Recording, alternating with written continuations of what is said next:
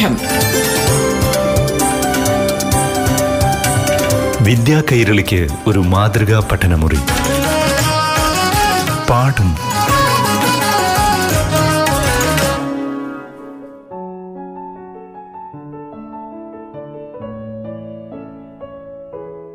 പ്രിയപ്പെട്ട കുട്ടികളെ ഇന്നത്തെ പാഠം ക്ലാസ് ഇവിടെ ആരംഭിക്കുകയാണ്. ഇന്ന് ആദ്യം അഞ്ചാം ക്ലാസ്സിലെ മലയാളം പാഠഭാഗം കേൾക്കാം. ക്ലാസ് നയിക്കുന്നത് കിളിമാനൂർ ഗവൺമെന്റ് എച്ച് എസ് എസിലെ അധ്യാപിക എ സെലീന. പ്രിയപ്പെട്ട കൂട്ടുകാരെ എല്ലാവർക്കും നമസ്കാരം. അഞ്ചാം ക്ലാസ് കേരള പാഠാവലിയിൽ കഴിഞ്ഞ രണ്ട് ക്ലാസ്സുകളിലായി ക്യാൻസർ വറിലെ ചിരി എന്ന പാഠം ഏറെക്കുറെ നാം ചർച്ച ചെയ്തിരുന്നു. അതുമായി ബന്ധിപ്പിച്ച് കുറച്ച് പ്രവർത്തനങ്ങൾ കൂട്ടുകാർ ചെയ്തിട്ടുണ്ട്. ഇന്നസെന്റ് എന്ന മഹാനടന്റെ സ്വഭാവ സവിശേഷതകളും ഗുരുതരമായ രോഗത്തെ അദ്ദേഹം തന്റെ ചിരി എന്ന ദിവ്യമായ ഔഷധത്തിലൂടെ മറികടന്നതുമെല്ലാം തന്നെ കൂട്ടുകാർ മനസ്സിലാക്കി. ആ പാഠഭാഗത്തിലൂടെ ഇന്നസെന്റ് വായനക്കാർക്കും കൊച്ചു കൂട്ടുകാർക്കുമൊക്കെ പകർന്നു വന്ന ജീവിത പാഠങ്ങൾ നമുക്ക് ഏറെ ഉപയോഗപ്രദമായിരുന്നു അല്ലേ ജീവിതത്തിൽ ഏത് പ്രതിസന്ധിക്ക് മുമ്പിലും നാം തളരാൻ പാടില്ലെന്നും പ്രതീക്ഷയോടെ നാം അതിനെയെല്ലാം അതിജീവിക്കണമെന്നുമൊക്കെയുള്ള മഹാസത്യങ്ങൾ തന്നെയാണ് ഇന്നസെന്റ് എന്ന മഹാനടൻ നമ്മോട് പങ്കുവച്ചത്. ഇനി നമുക്ക് പാഠഭാഗത്ത് തന്നിട്ടുള്ള ചില പ്രവർത്തനങ്ങളിലേക്ക് വരാം. ഒന്ന് രണ്ട് ചോദ്യങ്ങൾ. നിങ്ങൾ മുന്നേ തന്നെ ഉത്തരവൊക്കെ എഴുതി തയ്യാറാക്കിയിട്ടുണ്ട്. ഇത് നമുക്കൊരു താരതമ്യക്കുറിപ്പാണ് ചെയ്യാനുള്ളത്. ഇന്നസെന്റിന്റെ രോഗാവസ്ഥ. അദ്ദേഹത്തിലും ഭാര്യ ആലീസിലും ഉണ്ടാക്കിയ പ്രതികരണങ്ങൾ താരതമ്യം ചെയ്ത് കുറിപ്പ് തയ്യാറാക്കുക എന്നുള്ളതാണ്. നമുക്കറിയാം ഒരു താരതമ്യക്കുറിപ്പ് തയ്യാറാക്കാൻ എന്തൊക്കെ വേണമെന്ന് അറിയാമല്ലേ ആലീസിലും അല്ലെങ്കിൽ ഇന്നസെന്റിലുമുള്ള ഒരേപോലെ അവർ ചിന്തിക്കുന്ന കാര്യങ്ങൾ അല്ലെങ്കിൽ അവരിലുള്ള ആ വ്യത്യാസങ്ങൾ എല്ലാം തന്നെ നമുക്ക് കണ്ടെത്തി എഴുതുക എന്നുള്ളത് തന്നെയാണ് ഇവിടെ താരതമ്യം ഉദ്ദേശിക്കുന്നത്. രണ്ടുപേരും അല്ലെങ്കിൽ ഇന്നസെന്റ് ആ രോഗാവസ്ഥയെ എങ്ങനെ കണ്ടുവെന്നും അതിനെ എങ്ങനെ അദ്ദേഹം അതിജീവിച്ചുവെന്നും. എന്നാൽ ഭാര്യ ആലീസിൽ അദ്ദേഹത്തിന്റെ രോഗം എന്തെല്ലാം മാനസിക പ്രയാസങ്ങൾ ഉണ്ടാക്കിയതെന്നൊക്കെ നമ്മൾ മനസ്സിലാക്കി. അപ്പോൾ ഇതുപോലുള്ള കാര്യങ്ങൾ സാമ്യ വ്യത്യാസങ്ങൾ കണ്ടെത്തി നമ്മൾ താരതമ്യക്കുറിപ്പ് തയ്യാറാക്കണം. അടുത്ത ചോദ്യം എന്ന് പറയുന്നത് രോഗത്തെ നർമ്മബോധത്തോടെ നേരിട്ട ഇന്നസെന്റിനോട് നിങ്ങൾക്ക് എന്താണ് പറയാനുള്ളതെന്നൊരു കത്ത് തയ്യാറാക്കാനാണ്. കത്ത് കൂട്ടുകാർക്ക് തയ്യാറാക്കുന്നതെന്ന് എങ്ങനെയെന്ന് അറിയായിരിക്കും അല്ലേ? എല്ലാ കത്തും ഒരുപോലെ അല്ല എന്ന് നമുക്കറിയാം. നമ്മൾ കൂട്ടുകാർ തമ്മിൽ എഴുതുന്ന കത്തുകൾ അതുപോലെ നമ്മൾ ടീച്ചറിന് കുറച്ച് ബഹുമാനമൊക്കെ കൊടുത്തെഴുതുന്ന കത്തുകൾ അതുപോലെ മുഖ്യമന്ത്രിക്കും അതുപോലെ ഉന്നത ഉദ്യോഗസ്ഥർക്കും ഒക്കെ നമ്മൾ ഒരുപാട് ബഹുമാനമൊക്കെ കൊടുത്ത് എഴുതുന്ന കത്തുകൾ. അങ്ങനെ പല വിധത്തിലുള്ള കത്തുകളുണ്ട്. അതായത് സൗഹൃദ രൂപേണയും അല്ലെങ്കിൽ നമ്മൾ ഔദ്യോഗികമായിട്ടൊക്കെ എഴുതുന്ന കത്തുകളുണ്ട്. എല്ലാത്തിലും നമ്മൾ ഒരേ ചിട്ടവട്ടങ്ങൾ അല്ല പാലിക്കുന്നതെന്ന് നമുക്കറിയാം. നമ്മളിപ്പോൾ കൂട്ടുകാർക്കൊക്കെ എഴുതുമ്പോൾ പിന്നെ സ്നേഹം നിറഞ്ഞ അല്ലെ എന്റെ ഏറ്റവും പ്രിയപ്പെട്ട എന്നൊക്കെ പറഞ്ഞ് നമ്മൾ തുടങ്ങാറുണ്ട്. പക്ഷെ നമ്മൾ ഔദ്യോഗികമായിട്ടൊക്കെ എഴുതുമ്പോൾ നമ്മൾ അങ്ങനെയുള്ള സംബോധനയല്ല ഉപയോഗിക്കുന്നത് നമുക്കറിയാം. ഇവിടെ ഇപ്പം നമുക്ക് ആണ് നമ്മൾ കത്തെഴുതുന്നത് അല്ലേ? നമ്മളേറെ സ്നേഹിക്കുന്ന ഇഷ്ടപ്പെടുന്ന ഒരു കഥാപാത്രമാകുമ്പോൾ നമുക്ക് സൗഹൃദ രൂപേണ തന്നെ കത്തെഴുതാം എല്ലാ കത്തിനും ചില മാതൃകകളുണ്ട്. ഇവിടെ നമ്മൾ കത്തെഴുതുമ്പോൾ കത്തിന്റെ വലത് ഭാഗത്തായിട്ട് നമ്മൾ തീയതിയും സ്ഥലമൊക്കെ സൂചിപ്പിക്കാറുണ്ട്. പിന്നെ നമ്മൾ സംബോധനയോടുകൂടി തുടങ്ങാറുണ്ട്. ആ കത്തിന്റെ ആദ്യ ഭാഗത്ത് കുറച്ച് കുശലാന്വേഷണങ്ങളൊക്കെ നടത്താറുണ്ട്. പിന്നെ നമ്മൾ കാര്യത്തിലേക്ക് കടക്കാറുണ്ട്. നമ്മുടെ ആവശ്യമുള്ള കാര്യങ്ങളെല്ലാം നമ്മൾ ആരാണോ വായിച്ചറിയേണ്ടത് നമ്മൾ ബോധ്യപ്പെടുത്താറുണ്ട്. പിന്നെ നമ്മൾ അതിന്റെ ഒരു സമാപനം കുറിച്ചുകൊണ്ട് മറുപടിയൊക്കെ പ്രതീക്ഷിച്ചുകൊണ്ട് നിർത്തുന്നതൊക്കെ സൂചിപ്പിച്ച് നമ്മൾ അതിന് ഉപസംഹരിക്കാറുണ്ട്. നമ്മൾ വിശ്വസ്തയോടെ അല്ലെങ്കിൽ സ്നേഹപൂർവം എന്നൊക്കെ പറഞ്ഞ് നമ്മൾ അവിടെ ഒപ്പൊക്കെ ഇട്ട് പേരുമൊക്കെ എഴുതി വെക്കാറുണ്ട്. ഇതൊക്കെ തന്നെയാണ് ഒരു കത്തിന്റെ രൂപം. കൂട്ടുകാർക്കെല്ലാം ഇന്ന് കത്ത് വലിയ പരിചയം കാണത്തില്ല. എന്താണ്? ഇന്ന് കത്തിന് വലിയ പ്രാധാന്യമില്ല അല്ലേ നമുക്ക് അതിനേക്കാൾ വളരെ എളുപ്പത്തിൽ നടത്താൻ പറ്റുന്ന ആശയവിനിമയ സംവിധാനങ്ങൾ ഇന്നുണ്ട്. അതുകൊണ്ട് തന്നെ കത്തിനെ ഇന്ന് വലുതായിട്ട് ആശ്രയിക്കുന്നവരെ കുറവാണ്. കൂടുതലും നമ്മൾ സൗഹൃദ രൂപേണയൊക്കെ ഉള്ള കത്തുകളൊന്നും കുറവ് പലപ്പോഴും ഔദ്യോഗികമായ കത്തുകളായിരിക്കാം ഇന്ന് ഏറെ പ്രചാരത്തിലുള്ളത്. നമുക്ക് ഇന്നത്തെ കാലഘട്ടത്തിൽ മൊബൈലൊക്കെ വന്നതോടുകൂടി തന്നെ ഒരുപാട് മാറ്റങ്ങൾ നമ്മൾ ആശയവിനിമയ സംവിധാനത്തിന് വന്നിട്ടുണ്ടല്ലേ നമ്മൾ ലോകത്തിന്റെ ഏത് കോണിലിരുന്നുകൊണ്ടും നമുക്ക് അപ്പോൾ തന്നെയുള്ള കാര്യങ്ങൾ അങ്ങോട്ടും ഇങ്ങോട്ടും ഒക്കെ പങ്കുവയ്ക്കാൻ കഴിയുന്നുണ്ട്. അതുകൊണ്ട് തന്നെ കത്തിനും ഇന്ന് നമ്മൾ പണ്ടൊക്കെ പോസ്റ്റ്മാനെ കാത്തിരുന്ന് ആ ഒരു കത്തിന്റെ മറുപടിയൊക്കെ കിട്ടുന്ന ആ ഒരു സന്തോഷമൊന്നും നമുക്ക് വളരെ കാണാൻ കഴിയത്തില്ല. നമുക്കെല്ലാം പെട്ടെന്ന് തന്നെ നമുക്ക് വേണ്ടപ്പെട്ടവരുമായി സംസാരിക്കാനും മറുപടി കിട്ടാനും ഒക്കെയുള്ള സംവിധാനങ്ങൾ ഇന്നുണ്ടല്ലേ? എന്നാലും കത്ത് നമ്മൾ എങ്ങനെ തയ്യാറാക്കണം എന്നുള്ള കാര്യം എല്ലാ കൂട്ടുകാരും പരിചയപ്പെട്ടിരിക്കുക തന്നെ വേണം. ഇനി നമുക്ക് അടുത്ത ചോദ്യം എന്ന് പറയുന്നത് ഒരു നാല് വരി കവിതാ ശകലമാണ് അത് സഞ്ജയൻ എന്ന സാഹിത്യകാരന്റെതാണ്. സഞ്ജയൻ എന്നത് തുലികാനാമവും എം ആർ നായർ എന്നതാണ് അദ്ദേഹത്തിന്റെ പേരും. അദ്ദേഹം ഒരു ബാലിത സാഹിത്യകാരനാണെങ്കിൽ പോലും അദ്ദേഹത്തിന്റെ ജീവിതം എന്ന് പറഞ്ഞാൽ തീർത്തും പരാജയമായിരുന്നു. ജീവിതത്തിൽ വിവാഹത്തോടു കൂടി തന്നെ കുറേ നാൾ കഴിയുമ്പോൾ അദ്ദേഹത്തിന് ഭാര്യയെ നഷ്ടപ്പെടുന്നു. പിന്നെ കുറേ വർഷം കഴിയുമ്പോൾ മകനെ നഷ്ടപ്പെടുന്നു. അദ്ദേഹത്തിന്റെ ജീവിതം തന്നെ രോഗം ബാധിച്ച ജീവിതത്തിൽ ഗുരുതരമായ രോഗമൊക്കെ വന്ന അദ്ദേഹത്തിനും വല്ലാതെ ഒരു അന്ത്യം നടക്കുന്നതായിട്ടൊക്കെ നമ്മൾ മനസ്സിലാക്കുന്നുണ്ട്. അദ്ദേഹത്തിന്റെ വരികൾ ഇവിടെ ആ അദ്ദേഹത്തിന്റെ ജീവിത പശ്ചാത്തലം അദ്ദേഹത്തിന്റെ കവിതകളിലൊക്കെ നിഴലിക്കാം. അത് സ്വാഭാവികമാണ് അല്ലേ? അപ്പോൾ ഇവിടെ ഈ വരികൾ എന്ന് പറയുന്നത് നമ്മുടെ ഇന്നസെന്റിന്റെ ജീവിതാവസ്ഥയുമായിട്ട് നമുക്ക് ചേരുന്നതായിട്ട് മനസ്സിലാക്കാം. നമുക്ക് നോക്കാം അവർ ഏതാണെന്ന്. കരളരിഞ്ഞാലും തല പുകഞ്ഞാലും ചിരിക്കണമതേ വിദൂഷകധർമ്മം. ചിരിയും കണ്ണീരും ഇവിടെ കാണുവതൊരുപോലെ മിഥ്യയെന്നറിവോ നല്ലീനി നമ്മുടെ ജീവിതത്തിന്റെ രണ്ട് സത്യങ്ങൾ തന്നെയാണ് അല്ലേ? സുഖവും ദുഃഖവും എന്ന് പറയുന്നത്. നമ്മുടെ കരളെരിഞ്ഞാലും എന്ന് പറയുമ്പോൾ എന്താണ്? നമ്മുടെ മനസ്സുകൊണ്ട് വല്ലാതെ വേദനിച്ചാലും തല ഏറെ പുകഞ്ഞിരുന്നാലും നമ്മൾ ചിരിക്കണം അതേ വിദൂഷക ധർമ്മം. ഒരു വിദൂഷകനെ സംബന്ധിച്ചിടത്തോളം വിദൂഷ എന്ന് വെച്ചാൽ ആരാണ്? നാടകത്തിലും മറ്റും ആ വായനക്കാരെ അല്ലെ പ്രേക്ഷകരെ ചിരിപ്പിക്കുന്ന കഥാപാത്രമാണ് വിദൂഷൻ അദ്ദേഹത്തിന് എന്ത് ദുഃഖമുണ്ടെങ്കിലും ഒന്നും അദ്ദേഹത്തിന് പുറമേ കാണിക്കാനൊക്കത്തില്ല അദ്ദേഹം എപ്പോഴും പ്രസന്നവതനായിട്ട് മറ്റുള്ളവരെ ചിരിപ്പിക്കാനുള്ള കാര്യങ്ങളായിരിക്കണം രംഗത്ത് അവതരിപ്പിക്കേണ്ടത് അല്ലേ? ആ ഒരു ചിരിയും കണ്ണീരും ഇവിടെ കാണുന്നത് ഒരുപോലെ മിഥ്യയെന്ന് അറിവോനല്ലേ നീ? എന്ന് പറയുമ്പോൾ എന്താണ് ഈ ചിരിയും അല്ലെങ്കിൽ സുഖവും സന്തോഷവും? ഒന്നും ശാശ്വതമായിട്ട് ഇങ്ങനെ നമ്മുടെ ഒരാളുടെ ജീവിതത്തിൽ ഉണ്ടാവില്ല എന്നുള്ള സത്യം തന്നെയാണ്. ആ സത്യം അറിയുന്നവൻ അല്ലെങ്കിൽ ഈശ്വരൻ തന്നെയാണ് നമുക്കറിയാമല്ലേ ഒരാൾ എപ്പോഴും ദുഃഖം അനുഭവിക്കണമെന്നോ അല്ലെങ്കിൽ ഒരാളുടെ ജീവിതം മൊത്തം സന്തോഷകരമായിരിക്കണമെന്നൊന്നും ഇല്ല. ചിലപ്പം ജീവിതം മൊത്തം ദുഃഖം അനുഭവിക്കേണ്ടി വരുന്ന കഥാപാത്രങ്ങൾ കാണാം. അതുപോലെ തന്നെ ജീവിത അവസാനം വരെ തുടക്കം മുതൽ അവസാനം വരെ തന്നെ സന്തോഷകരമായ ജീവിതം നയിക്കാൻ കഴിയുന്ന ഭാഗ്യവാന്മാരെയൊക്കെ നമ്മൾ കാണാം. എങ്കിലും ലോകതത്വം അനുസരിച്ച് പലപ്പോഴും നമുക്ക് സുഖവും ദുഃഖവും ഒക്കെ ചേർന്ന് വരുന്ന അല്ലെങ്കിൽ ചിരിയും കണ്ണീരും ഒക്കെ കടന്നു വരുന്ന തന്നെയാണ് നമ്മുടെ ജീവിതം എന്ന് പറയുന്നത്. ഇടശ്ശേരിയുടെ ഇടയ്ക്ക് കണ്ണീരിപ്പ് പ്രഹ്ലാദന്തിനി ജീവിത പലഹാരം എന്ന വരിയെല്ലാം നിങ്ങൾക്ക് ഓർമ്മ വന്ന് കാണും അല്ലേ? അപ്പം ഇവിടെ നമുക്ക് ഈ വരികളുമായി ഇന്നസെന്റ് ജീവിതത്തിനും ഒത്തിരി സാമ്യമുണ്ട് അല്ലേ അദ്ദേഹം മനസ്സ് വല്ലാതെ വേദനിച്ചിരിക്കുമ്പോഴും അദ്ദേഹത്തിന്റെ ജീവിതത്തെ അലട്ടിയിരുന്ന ആ ഗുരുതരമായ രോഗം അദ്ദേഹം പുറമേ കാണിക്കുന്നില്ല. മറ്റുള്ളവരെയും ബന്ധുക്കളെയെല്ലാം അദ്ദേഹം അത് പുറമേ കാണിക്കാതെ സന്തോഷത്തോടെ കൈകാര്യം ചെയ്യുന്നുണ്ട്. നമുക്കറിയാം ഈ വിദൂഷന്മാരെ പോലെ വേഷം കെട്ടുന്ന സിനിമയിൽ ചില കഥാപാത്രങ്ങളുണ്ട്. നമ്മളെ ജോക്കർ എന്ന സിനിമയിൽ ദിലീപ് എന്ന ആ സിനിമാ നടന്റെ വൈഭവം നമുക്കവിടെ കാണാൻ കഴിയും. അദ്ദേഹത്തിന് ഒത്തിരി ദുഃഖം ഉണ്ടെങ്കിൽ പോലും മറ്റുള്ളവർക്ക് വേണ്ടി അല്ലെങ്കിൽ പ്രേക്ഷകരെ ചിരിപ്പിക്കാൻ വേണ്ടി അദ്ദേഹം എപ്പോഴും ശ്രമിച്ചുകൊണ്ടിരിക്കണം അല്ലേ? ആ ഒരു സിനിമാ ഗാനം നിങ്ങൾക്ക് ഓർമ്മയുണ്ടോ ജോക്കർ എന്ന സിനിമയിലെ? കണ്ണീർ മഴയത്ത് ഞാനൊരു ചിരിയുടെ കുട ചൂടി നോവിൻ കടലിൽ മുങ്ങിത്തപ്പി മുത്തുകൾ ഞാൻ വാരി മുള്ളുകളെല്ലാം തേന്മലരാക്കി മാറിലണിഞ്ഞു ഞാൻ. അതായത് വരികൾ പറയുന്ന പോലെ ഒത്തിരി ദുഃഖം പേറുമ്പോൾ പോലും അദ്ദേഹം അതൊന്നും പുറമേ കാണിക്കാതെ പ്രേക്ഷകർക്ക് വേണ്ടി ധർമ്മ ബലിതങ്ങളെല്ലാം തന്നെ അദ്ദേഹം രംഗത്ത് അവതരിപ്പിക്കുകയാണ് ചെയ്യുന്നത്. അദ്ദേഹത്തിന്റെ ദുഃഖം മറ്റുള്ളവർക്ക് മനസ്സിലാവുന്നില്ല. പക്ഷേ അദ്ദേഹത്തിന്റെ ഉള്ളിൽ നീറുകയാണെന്ന് നമുക്ക് പിന്നീട് അത് ബോധ്യപ്പെടുന്നുണ്ട്.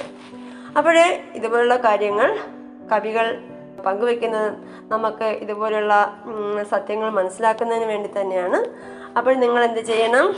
ഈ പാഠഭാഗത്തിൽ നിന്ന് നമ്മൾ എന്താണ് മനസ്സിലാക്കിയെന്നാണ് നമുക്കിനി അറിയാനുള്ളത് അല്ലേ? ഏതിനും നമ്മൾ ജീവിതത്തെ ഒരുപാട് പ്രതിസന്ധികൾ വന്നാലും നമ്മൾ എന്ത് ചെയ്യണം? അതിന് പ്രതീക്ഷയോടുകൂടി നമ്മൾ മുന്നോട്ട് കൊണ്ടുപോകണം. അതുപോലെ സുഖവും ദുഃഖവും എന്നൊക്കെ പറയുന്നത് നമ്മുടെ പ്രകൃതി നിയമമാണെന്നും അവയെ നമ്മൾ പ്രതീക്ഷയോടുകൂടി തന്നെ മുന്നോട്ട് കൊണ്ടുപോകണമെന്നും നമ്മുടെ ജീവിതം മറ്റുള്ളവർക്കൊക്കെ മാതൃകയാക്കണമെന്നുമെല്ലാം നമ്മൾ മനസ്സിലാക്കേണ്ടതുണ്ട്. മറ്റുള്ളവരുടെ സുഖത്തിലും ദുഃഖത്തിലുമൊക്കെ പങ്കുചേരാനും അതുപോലെ നല്ല മനസ്സുകളുടെ ഉടമകളായി മാറുവാനും എല്ലാം തന്നെ നമ്മൾ ശ്രമിക്കുകയും വേണം. ജീവിതത്തെ മനഃശക്തി കൊണ്ട് നേരിട്ട ഒത്തിരി കഥാപാത്രങ്ങളുണ്ട്. അവരുടെ ജീവചരിത്രങ്ങൾ നമ്മൾ കണ്ടെത്തി വായിക്കാൻ ശ്രമിക്കുക അവരെക്കുറിച്ച് കൂടുതൽ അറിയാൻ ശ്രമിക്കുക. നമ്മളും നല്ല വ്യക്തിത്വങ്ങളായി വളരാൻ ശ്രമിക്കുക. നമുക്ക് വീണ്ടും അടുത്ത ക്ലാസ്സിൽ കാണാം. നന്ദി. നമസ്കാരം. പാഠം. വിദ്യാ കൈരളിക്ക് ഒരു മാതൃകാ പഠനമുറി. പാഠം.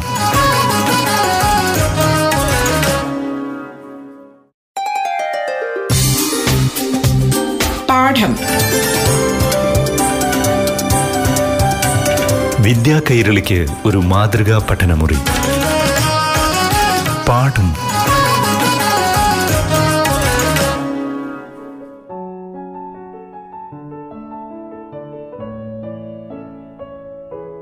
പ്രിയപ്പെട്ട കൂട്ടുകാരെ ഇനി ആറാം ക്ലാസ്സിലെ മലയാളം പാഠഭാഗം കേട്ടാലോ? ക്ലാസ് എടുക്കാനായി ഇന്ന് കൂട്ടുകാർക്കൊപ്പമുള്ളത് കിളിമാനൂർ ഗവൺമെന്റ് എച്ച് എസ് എസിലെ അധ്യാപിക എ സെലീന.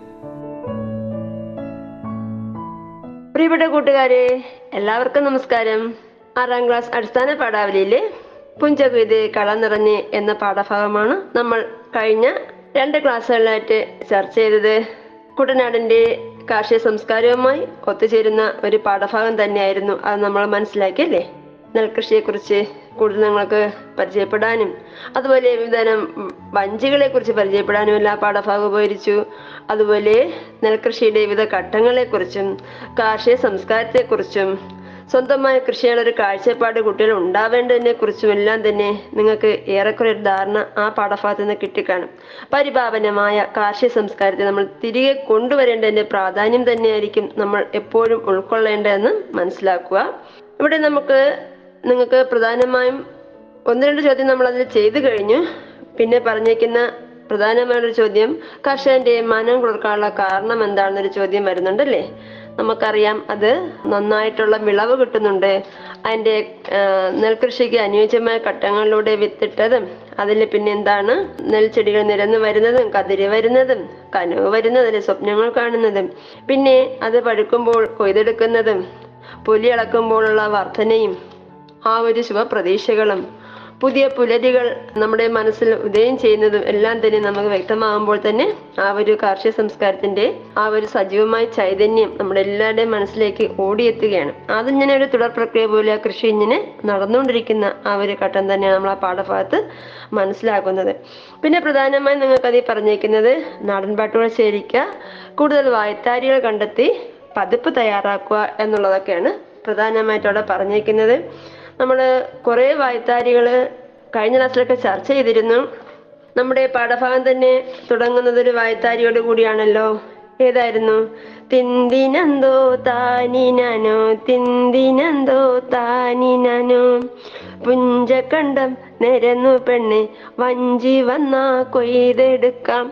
ഇവിടെ ഈ വായത്താരികൾ കൊടുക്കുമ്പോൾ പ്രത്യേകിച്ച് ആശയമോ അർത്ഥമോ ഒന്നുമില്ലെങ്കിലും നമുക്ക് അതിന്റെ താളവും ഈണവും ആ ഒരു സന്തോഷകരമായ അനുഭവം എല്ലാം തന്നെ നമുക്ക് അവിടെ കിട്ടും. അതുപോലെ തന്നെ സംഘം ചേർന്ന് പാടുന്നതിനും ഒക്കെ തന്നെ വായ്ത്താരികൾ വളരെ നമുക്ക് മാനസികമായ ഒരു ആഹ്ലാദം പകരുന്നവ തന്നെയാണ്. പിന്നെ നമ്മൾ വായ്ത്താരികൾ പറയുമ്പോൾ നമുക്ക് പരിചയമുള്ള വായ്ത്താരികളെല്ലാം കണ്ടെത്തുക. നിങ്ങൾ ഒത്തിരി കൃഷിപ്പാട്ടുകൾ പഠിച്ചിട്ടുണ്ട്. ചിരപ്പാട്ട് തകരപ്പാട്ട് പിന്നെ കൊയ്ത്തുപാട്ട് കിളിയാട്ടുപാട്ട്. ഒത്തിരി നാടൻ പാട്ടുകളിൽ നമ്മൾ ഈ വായ്ത്താരികൾ കേൾക്കുന്നുണ്ട്.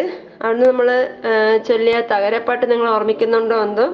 വായ്ത്താരികളും കുറച്ച് വരികളും ടീച്ചർ ചൊല്ലും ബാക്കി വരികൾ നിങ്ങൾ കണ്ടെത്തി അത് നിങ്ങളുടെ നോട്ട്ബുക്കിൽ തയ്യാറാക്കി വെക്കണം കേട്ടോ. വായ്ത്താരി തൈരപ്പണ്ട തുടക്കം എങ്ങനെയാണ്? പുസ്തകത്തിൽ തന്നിട്ടുണ്ട്. താന തന തന താന തന തന താന തന തന തന്തിനോ ഒരു ചാലുഴുതില്ല ഒരു വിത്തും വിതച്ചില്ല. താനേ മുളച്ചൊരു പൊന്തകര ഒന്നാം നാൾ ഒരു വട്ടി രണ്ടാം നാൾ രണ്ട് വട്ടി മൂന്നാം നാൾ മൂന്ന് വട്ടി തകര കൊയ്തു. താന തന തന താന തന തന താന തന തന തന്തിനനു. ഉപ്പോട് മുളകൊട് വെങ്കായ കൂട്ടൊരു തകര പറിച്ചൊരു കറിയുണ്ടാക്കി. അപ്പുപ്പനമ്മാവൻ അയലത്തെ കേളേട്ടൻ വടക്കേലെ നാണിക്കും വിരുന്നൊരുക്കി. വീണ്ടും ഇവിടെ താന തന തന എന്ന് പറഞ്ഞ വായത്താരി പോവും. അതിന്റെ ബാക്കി വരിയുടെ കണ്ടെത്തി കൂട്ടുകാർ അത് നിങ്ങളുടെ നോട്ട്ബുക്കിൽ തയ്യാറാക്കുക. പതിപ്പിന് വേണ്ടി വായത്താരികളും കണ്ടെത്തി വെക്കണം. പിന്നെ നമുക്ക് ചീരപ്പാട്ട് ഓർമ്മയുണ്ടോ? നിങ്ങൾ ചെറിയ ക്ലാസ്സിലൊക്കെ പഠിച്ചിരിക്കും. എന്താണത്? ചീരപ്പാട്ടിന്റെ വരികൾ എല്ലാവർക്കും അറിയാമായിരിക്കും. അതും ടീച്ചർ ആദ്യത്തെ വരി ചൊല്ലും അവസാന വരിയും ചൊല്ലും. നിങ്ങൾ ഇടയ്ക്കുള്ള വരികൾ കണ്ടെത്തണം. വട്ടത്തിൽ കുഴികുത്തി നീളത്തിൽ തടമിട്ടിട്ടങ്ങനെ പാവണം ചെഞ്ചീര. വെണ്ണീറണീയണം ചെഞ്ചീര. വെള്ളം നനയണം ചെഞ്ചീര. മാറോളം പൊന്തണം ചെഞ്ചീര. മറിഞ്ഞു കുനിയണം ചെഞ്ചീര.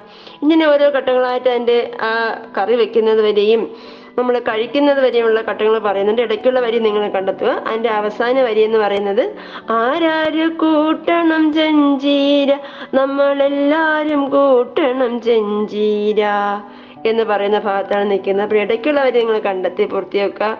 പതിപ്പിന് വേണ്ടി ശേഖരിച്ചു വെക്കുക. പിന്നെ അധ്വാനവുമായി ബന്ധിപ്പിച്ച് ഒരുപാട് നമ്മൾ വായത്താരികൾ കണ്ടിട്ടുണ്ട്. ഏലേലയ്യ എലേലം ഏലേലയ്യ ഏലേലാം പറക്കിട്ടടി പറക്കിട്ടടി എലേലയ്യ എലേലം അതൊക്കെ നമ്മൾ അധാനമായി ബന്ധിപ്പിച്ചുള്ള വായത്താരികൾ വരുന്നതാണ്. പിന്നെ ഏലാം എലേലാം ഏലാം എലേലാം അങ്ങനെയൊക്കെ നമ്മൾ കേട്ടിട്ടുണ്ട്. അപ്പോഴേ ഇതെല്ലാം തന്നെ നമുക്ക് മാനസികമായ സന്തോഷത്തിനും ആ ഒരുമയോടെ നിന്ന് അധ്വാനത്തിന്റെ ആ ഒരു ആയാസം കുറയ്ക്കുന്നതിനും എല്ലാം തന്നെ നമുക്ക് ഈ നാടൻ പാട്ടുകളിലും വായ്ത്താരികളും എല്ലാം തന്നെ വളരെ ഉപകരിക്കാറുണ്ട്. അപ്പോഴേ ഇനി നമുക്ക് പാഠഭാഗത്ത് ഒരു ചോദ്യം തരുന്നുണ്ട്. എന്താണത്? ഒരു പ്രതികരണക്കുറിപ്പ് തയ്യാറാക്കാനാണ് അധ്വാനം വ്യക്തമാക്കുന്ന ഒരു ഇതാണ്. അതായത് ഈ നാടൻ പാട്ടുമെല്ലാം തന്നെ നമുക്ക് ആഹ്ലാദകരമായ അനുഭവമാണ് നൽകുന്നത്. അത് നമുക്ക് ഈ നാടൻ പാട്ടുകൾ തരുന്ന ആഹ്ലാദകരമായ അനുഭവം അല്ലെ അധ്വാനത്തിലൂടെ കിട്ടുന്ന ആഹ്ലാദകരമായ അനുഭവം നമുക്ക് എപ്പോഴും കിട്ടുന്നുണ്ടോ? അല്ലെങ്കിൽ ഈ അഭിപ്രായത്തോട് നിങ്ങളുടെ പ്രതികരണം എന്താണെന്നൊക്കെയാണ് ചോദിക്കുന്നത്.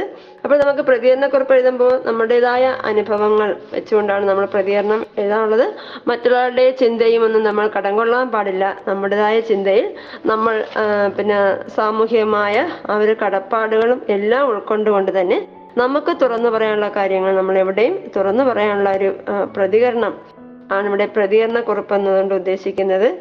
അപ്പോൾ നിങ്ങളുടെ പ്രതികരണക്കുറിപ്പ് നിങ്ങൾ തയ്യാറാക്കി വെക്കുക. അധ്വാനം ആഹ്ലാദകരമായ അനുഭവമാണോ നൽകുന്നത്? ഈ നാടൻ പാട്ട് നമുക്ക് അങ്ങനെ ഈ ഒരു പ്രസ്താവനയെ ശരി വെക്കുന്നുണ്ടോ ഇല്ലയോ എന്നുള്ളതാണ് നമ്മൾ ചർച്ച ചെയ്യേണ്ടത്. അത് ചെയ്യുക. അപ്പോഴേതിനും നമുക്ക് ഈ പാഠഭാഗം ഒരുപാട് അറിവുകൾ പറഞ്ഞു തന്നു. കൃഷിയുടെ വിവിധ ഘട്ടങ്ങളെ കുറിച്ച് നമുക്ക് മനസ്സിലാക്കി തന്നു. അല്ലെ? അപ്പൊ നമ്മൾ ഒരുപാട് കൃഷി രീതികളെ കുറിച്ച് മനസ്സിലാക്കുക അവയുടെ വിവിധ ഘട്ടങ്ങളെ കുറിച്ച് പരിചയപ്പെടുക നിങ്ങളുടെ സമീപ പ്രദേശങ്ങളിലും മറ്റും കൃഷി കൂടുതൽ അറിയാനുള്ള സൗകര്യങ്ങൾ ഉണ്ടെങ്കിൽ അതെല്ലാം പോയി അടുത്തറിയുക. ഏതിനും സുഭിക്ഷ കേരളം പദ്ധതിയുടെയും മറ്റും ഇപ്പൊ ഒരുപാട് കൃഷിയെ സ്നേഹിക്കുന്ന ആൾക്കാരുടെ എണ്ണം കൂടിയിട്ടുണ്ട്. യുവാ യുവാക്കളായാലും മുതിർന്നവരായാലും കുട്ടികളായാലും എല്ലാം തന്നെ അതൊരു വെല്ലുവിളി പോലെ ഏറ്റെടുക്കുന്നുണ്ട്. നമ്മുടെ ആരോഗ്യ കേരളം എന്ന ലക്ഷ്യത്തോടെ നമുക്ക് വിഷരഹിതമായ പച്ചക്കറികളും പഴവർഗങ്ങളും എല്ലാം കഴിക്കുന്നതിന് വേണ്ടി തന്നെ എല്ലാവരും ഒന്നോടെ ഇപ്പം അന്യം നിന്ന് പോകുമായിരുന്ന ആ കൃഷിയെ വീണ്ടും തിരികെ കൊണ്ടുവരികയും നമ്മുടെ കാർഷിക കേരളത്തിന് ചേരുന്ന ആ ഒരു സാംസ്കാരികമായ ആ ഒരു മഹിമയിലേക്ക് വീണ്ടും കേരളം മുന്നോട്ട് പോകുന്ന എല്ലാം തന്നെ നമുക്ക് കാണാൻ കഴിയുന്നുണ്ട്. അതുകൊണ്ടൊക്കെ തന്നെയാണ് നമ്മൾ ചിങ്ങം കർഷക ദിനമായി ആചരിക്കുന്നത്. അന്ന് കൃഷിയിൽ ഏർ- ഏർ- ഏർപ്പെടുന്ന ആൾക്കാരെ നമ്മൾ ബഹുമാനിക്കുകയും ആദരിക്കുകയും അംഗീകരിക്കുകയും പ്രോത്സാഹനം കൊടുക്കുകയൊക്കെ ചെയ്യുന്നുണ്ടല്ലേ അതൊക്കെ തന്നെ നല്ലൊരു കാർഷിക സംസ്കാരത്തിന്റെ തുടക്കമായി നമുക്ക് കാണാം. നിങ്ങളും കൃഷിയെ സ്നേഹിക്കുന്ന കുട്ടികളായിട്ട് മാറണം. അതിനുവേണ്ടി നമ്മൾ എന്ത് ചെയ്യണം? കൃഷിയെ കൂടുതൽ അറിയണം. സമീപ പ്രദേശങ്ങളിലെല്ലാം പോയി നമ്മൾ കൃഷിയുടെ വിവിധ ഘട്ടങ്ങൾ മനസ്സിലാക്കുക. കൂടുതൽ കാര്യങ്ങൾ കർഷകരോട് ചോദിച്ച് മനസ്സിലാക്കുക. നാളത്തെ തലമുറയ്ക്ക് നല്ല വഴികാട്ടികളായി നിങ്ങൾ മാറുക. ടീച്ചറിന്റെ താമസിക്കുന്ന പ്രദേശം എന്ന് പറയുന്നത് കൃഷിയെ കൂടുതൽ ഇഷ്ടപ്പെടുന്ന ആൾക്കാർ ഉള്ള ഒരു ഗ്രാമം തന്നെയാണ്. ഇത്തിക്കരയാറിന് സമീപത്തെ ഈ കേരള പിറവിയുമായി ബന്ധിപ്പിച്ച് ടീച്ചർ ഒരു വീഡിയോ പിടിച്ച് കയറ്റിഫിക്കേഷന് കൊടുക്കുന്നതിന് വേണ്ടി പോയ സമയത്ത് അവിടെ നെൽപ്പാടങ്ങൾ കൊയ്ത്ത് നടക്കുകയായിരുന്നു. ടീച്ചറും അവരോടൊപ്പം ചേർന്ന് കൊയ്യുകയും കറ്റ മെതിക്കാനും ഒക്കെ ഉള്ളൊരു ഭാഗ്യമൊക്കെ ഉണ്ടായി. വളരെ സന്തോഷകരമായ അനുഭവമായിരുന്നു. നമ്മുടെ എല്ലാം കുട്ടിക്കാലത്ത് കണ്ട് പരിചയിച്ച കൃഷി രീതികളും എല്ലാം നമുക്ക് വീണ്ടും നേരി കാണാനും അനുഭവപ്പെടുത്താനും എല്ലാം കഴിഞ്ഞു. അതുപോലെ ആ പുലിയൊക്കെ കൂട്ടിയിട്ടിരിക്കുന്ന കണ്ടപ്പോഴുള്ള സന്തോഷവും. പിന്നെ കർഷകരോട് അല്ലെങ്കിൽ ഈ വേലയിൽ ഏർപ്പെട്ടിരിക്കുന്ന വ്യക്തികളോട് തന്നെ ചോദിച്ച് കൂടുതൽ കാര്യങ്ങൾ മനസ്സിലാക്കാൻ കഴിഞ്ഞ സന്തോഷമായി തോന്നി. അതുപോലെ ഈ നെൽപ്പാടത്തിന്റെ ഉടമസ്ഥ എന്ന് പറയുന്ന അദ്ദേഹം ഈ കൃഷിയോട് കാണിക്കുന്ന ആ ഒരു അദ്ദേഹം ഒരു സർക്കാർ ഉദ്യോഗസ്ഥനായിട്ട് പോലും അദ്ദേഹം തന്നെ അടുത്ത് നിന്ന് ആ കറ്റയെല്ലാം ചുമന്ന് കൊണ്ട് മെതിക്കുന്ന ആ കളത്തിൽ അവിടെയൊക്കെ കൊണ്ടുവന്നിടാനൊക്കെ കാണിക്കുന്ന ഒരു സന്തോഷം വല്ലാത്തൊരു അനുഭവമായിരുന്നു അതുപോലെ കൃഷി അവർ പാരമ്പര്യമായി തുടർന്നുകൊണ്ടിരിക്കുന്ന ഒരു കുടുംബമാണ്. നഷ്ടമായാൽ പോലും അവരത് ചെയ്തുകൊണ്ടിരിക്കുന്നുണ്ട്. ആ അവർ കൃഷി ഉപേക്ഷിക്കാൻ തോന്നുന്നില്ല.